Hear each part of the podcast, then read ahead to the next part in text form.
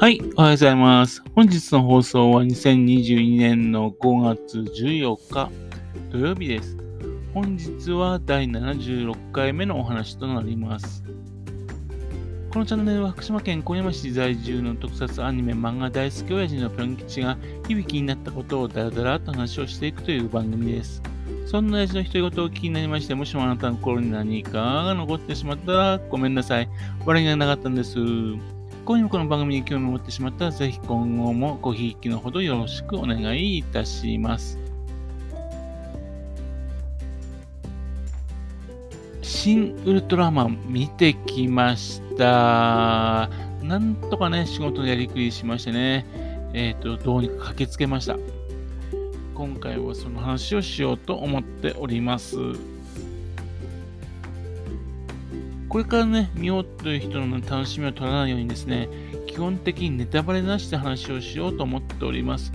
しかし、この作品の場合ですね、どこを話してもですね、ネタバレになってしまう作品なんですよね。例えばの、映画の予告に出て出てない怪獣の名前を出すだけでですね、ネタバレになっちゃいますよね。というわけで、こう言っただけでですね、別の怪獣が現れるってことがわかるわけなんで、これもネタバレなんですよね。というわけで、意識しないで漏らすこともあるかと思いますので、もしもですね、見るのを楽しみにしている方はですね、ごめんなさい。今回のお話をね、お休みにしてください。見た後でお聞きくださいね。本当ですね、今回初回からですね、見たかったんですがね、さすがにですね、仕事を休んでまで見に行くわけにいかないんで、ちゃんと仕事を終えてから見に行きました。えっと、4時40分頃までですね、きっちりと仕事をしておりまして、そこから車飛ばしてね、バーっと行きまして、郡山駅前のあります、郡山テアトルって映画館に行きました。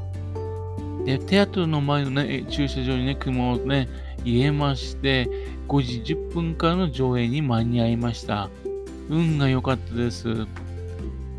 えっと、初日なのでね、2つのスクリーンで上映しているので、ね、えっと、もしもですね、この後ちょっとだけずらしちゃうと、多分あの帰宅ラッシュになっちゃってね、こんな時間に入れなかったのかなと思います。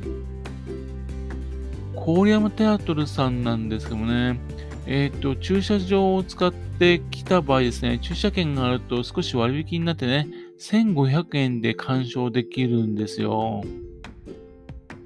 実を言いますと、郡山テアトルの場合はですね、えっと、19時過ぎ、ね、7時過ぎになりますとね、えっと、1100円で見られるっていう太っ腹サービスをしているんです。都会ではですね、1900円の映画がね、ザラですよね。それが1100円で見られるっていうのは超お得ですよね。まあ、あとその他の映画館でやってますが、毎月1日は1100円っていうのはよくありますけどね。えっと、男性は月曜日だと1100円なんですよ。女性はね、えっと、金曜日に1100円という性別による割引もしております。その他60歳を過ぎるとね、シニア割引で1100円なんですね。というわけで、早くシニア割引使えるようにならないかなと思ってるわけなんですね。まあ、施設が古いとかね、座席指定ができないとかね、えっと、公開しないアニメや特撮映画が多いとかね、まあ、不満はたくさんありますけどね、まあ、ね、やっぱり安いっていうのはやっぱりいいサービスですよね。心配していた観客数ですが、自分が想像していたよりですね、ちょっと少なかったですね。土曜日、日曜日になればね、子供連れが多くなるので、ぐっと増えるのかもしれませんけどもね、金曜日だからでしょうか。客層はですね、ほぼ男性ばかりでしたね。え、金曜日なんでね、えー、女性1100円なんでね、女性が多くても良い気がするんですが、ちょっと女性には不人気な映画なんでしょうか。やっぱりあの、ゴジラとウルトラマンね、同じように見えて、例えばシン・ゴジラだとね、怖いもの見たさみたいなのね、えっと、来る方いるのかもしれませんけども、ウルトラマンとなるとですね、女性はちょっとですね、えっと、来づらいのかなと。えっと、まあ男性もね、ちょっとデートにね、女性を誘うに新ウルトラマンってちょっと、うーんとなるかもしれませんね。で、年齢層的にもですね、自分のような親父世代もいるし、えっと、20歳前後の方もいらっしゃいました。で、まあ、5時10分の上映ですが、座席の約3分の1ぐらいしか埋まってないような状態でしたね。ちょっとですね、えっと、興行収益にちょっと不安があります。えっと、チケットを切るところでね、パンフレットを売ってたんですが、まあ、関連グッズがね、たくさん売ってましたね。えっと、グッズがたくさん残ってましたね。ほっといたしました。映画は見ないけどね、えっと、初日にグッズを買いに来るっていうね、人がいるんですよ。いわゆるね、えっと、転売ヤーさんがいるんですよね。もちろんあの、中にはね、初日に売り切れちゃったら困っちゃうからっていうんで、映画見る時間ないんだけどもっていうんで、欲しいんですって来る方もいるんですが、と、初日に買ってすぐさま転売する人たちいるんですよね。というわけで、まあ、残ってたっていうんでね、ちょっとね、ほっとしたものの、もしかしたら転売屋さんはね、この作品そんなに大ヒットしないって読んでんのかなというふうな気もしました。で、いよいよね、映画上映なんですが、その上映の前に予告ですよね。で、しょっぱなが新仮面ライダーでした。というわけでね、非常に楽しかったです。そしていよいよ映画のスタートです。東方マーク、それからあとカラーね、の制作だよっていうマーク。えー、そしてその後ですけども、ウルトラ Q やウルトラマンなどの出だしのね、あの、あれが来るよねって期待してたらですね、それを覆しまして、シン・ゴジラというタイトルが出てきてね、それをバーンと打ち破るようなパロディが出てくるんですよ。で、えーって驚きましたね。で、その後にね、やっぱり期待通りのウルトラシリーズを期待するタイトルが出てきましたね。やはりこうじゃなくちゃと思ったわけですね。というわけで、この部分だけでですね、この映画のスタンスが物語っていると思いましたね。ウルトラウルトラだけどね、これはシン・ゴジラの延長線のウルトラだよっていう意味だとかね、あるいはあの、ウルトラマンっていうのはもともと東宝のものを使ってね、ウルトラシリーズってスタートしたんだよとかね、まあそんな意味がね、いろいろと入ってるのかなと思ったりしました。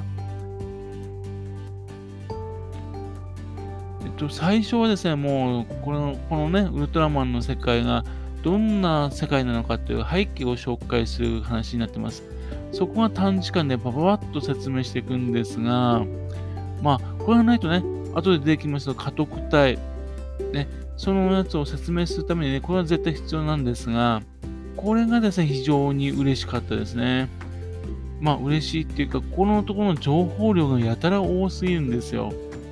というわけで、ここだけでですね、怪獣好きな人でね、まあ2時間、3時間ぐらいね、話はできるなって感じでしたね。で、これがあることによってね、これというのは、テレビのウルトラ Q のね、まあ、ウルトラ Q の世界のね、世界の延長線上にあるんだよってことをね、説明してるんですね。そしてちゃんとね、怪獣っていうのをね、人間が倒すってことがね、大事なんだよってことをね、こう説明してるんですね。例えばですね、元のウルトラマン、あれものウルトラ Q から続くシリーズなんですね。だからちゃんとウルトラマンの最後、ゼットンを倒すときですね、えっと、ウルトラマンじゃないですよね。人間が倒すんですよね。というわけで、そこを見て、ああ、確かにウルトラ Q に繋がってるな、というのが分かったわけですよ。まあ、この段階でも、今回のストーリーも大体、こう、あ、こんなのってのが分かるわけですね。というわけで、えっ、と、うまくできてるなと思ったわけですね。まあ途中で例えばね、あのウルトラマンが強すぎてね、ウルトラマンがいれば俺たちやらないんじゃないのって悩むようなね、シーンがあったりします。ウルトラマンに登場するイデタインのね、えっと、セリフですよね。というわけで、そういったシーンがあったりして、うんうん、分かってらっしゃるって感じでね。えー、そういったやつがね、この作品全体を覆ってるんですよ。というわけで、全体的に見ると、とにかく特撮愛に溢れた作品だったことがよくわかります。このネタだったらこういうシーン見たいっていうね、不安の気持ちをしっかりとね、分かってるんですよ。問題なのは、その分かってるっていうのはね、この制作者と自分を含む一部の観客じゃないかなっていうのがちょっと気になるところなんですね。そんなわけでね、シン・ゴジラのように一般人が楽しめるかっていうと、正直ちょっと難しいような気がします。ウルトラマンの世界が分かってる人とニヤリっていうところね、それがね、多いんですよね。だからっていうんで、それをですね、その一般人にね、説明すると、ちょっと一般人にとってね、えっと、うざいってなっちゃうんじゃないかなって心配なんですよね。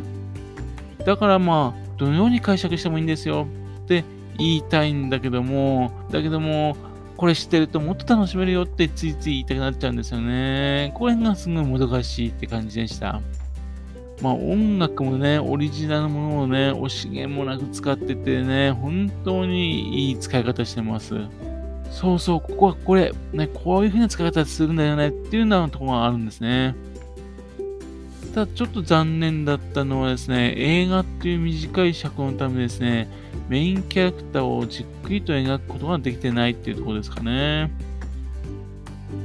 家督隊の面々それぞれね、描きたいんだけどね、さすがにそれはね、映画っていう2時間、約2時間っていう映画の中では難しかったでしょうね。まあ、しょうがないかなと。というわけで、えっと、その、そこにね、えー、まあ本当にね、興味のある方はぜひ見ることをお勧めします。はい。というわけでね、それではまた次回ですね、よろしくはぴょん吉のお宅の話にお付き合いくださいね。本日もお聴きくださいまして、誠にありがとうございました。